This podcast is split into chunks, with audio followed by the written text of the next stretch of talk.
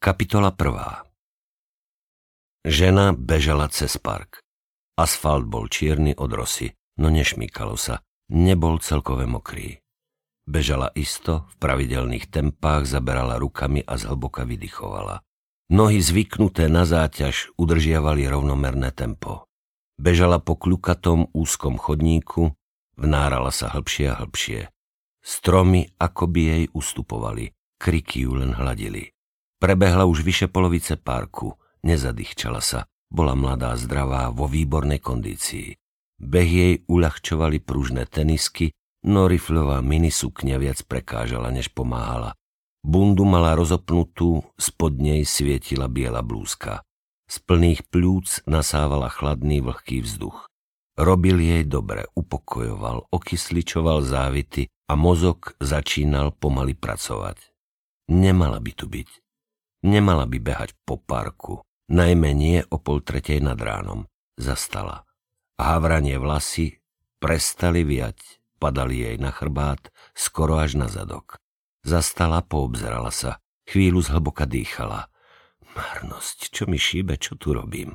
Nechápavo pokrútila hlavou. Obzerala sa, či ešte beží za ňou. Nebežal. Park bol ľudoprázdny. Osvetlený iba skúpo svietila každá tretia lampa. Konáre sa kostnato týčili k nebu, vrhali na zem desivé tiene. Ani závan vetra, meravá atmosféra. Stála opustená uprostred hororovej samoty. Znova sa obzrela. Uľavilo sa jej. Už za ňou nebežal. Zdal to po pár metroch. Asi pochopil, že trénovanú volejbalistku nedochytí, nemá šancu. Nedobehol by ju ani v časoch, keď ešte hrával futbal, nie to teraz, po toľkých vypitých pivách. Stála uprostred hororovej samoty, začínala si uvedomovať, čo spravila. Alkoholom omámený, kyslíkom trochu oživený mozog jej vyslal prvú výstrahu.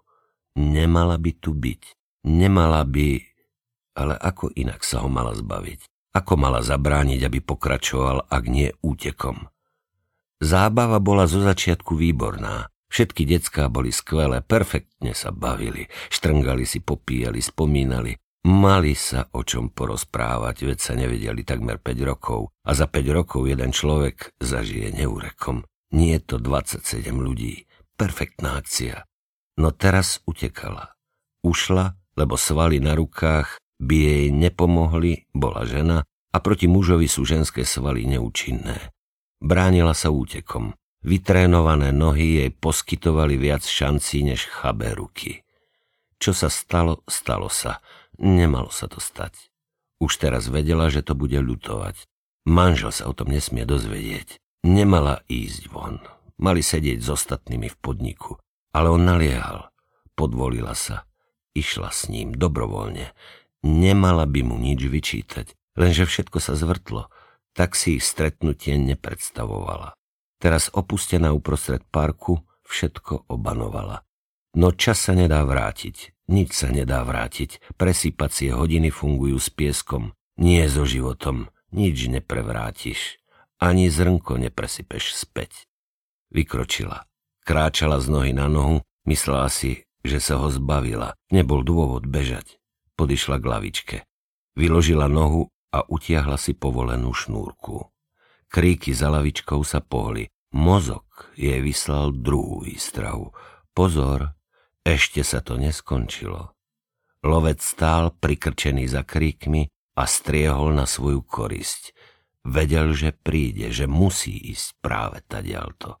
Dúfal, že lavička ju priláka, že ju pritiahne bližšie, tesne k nemu. Prišla až na dosah, už nepotreboval, aby ho kríky kryli. Zakrádal sa ticho, že si ho všimla, až keď k nej pristúpil. Konečne si tu, moja, to nemyslíš vážne, čo? Jachtala, lebo sa zlakla. Neutečieš mi, dlho na teba čakám.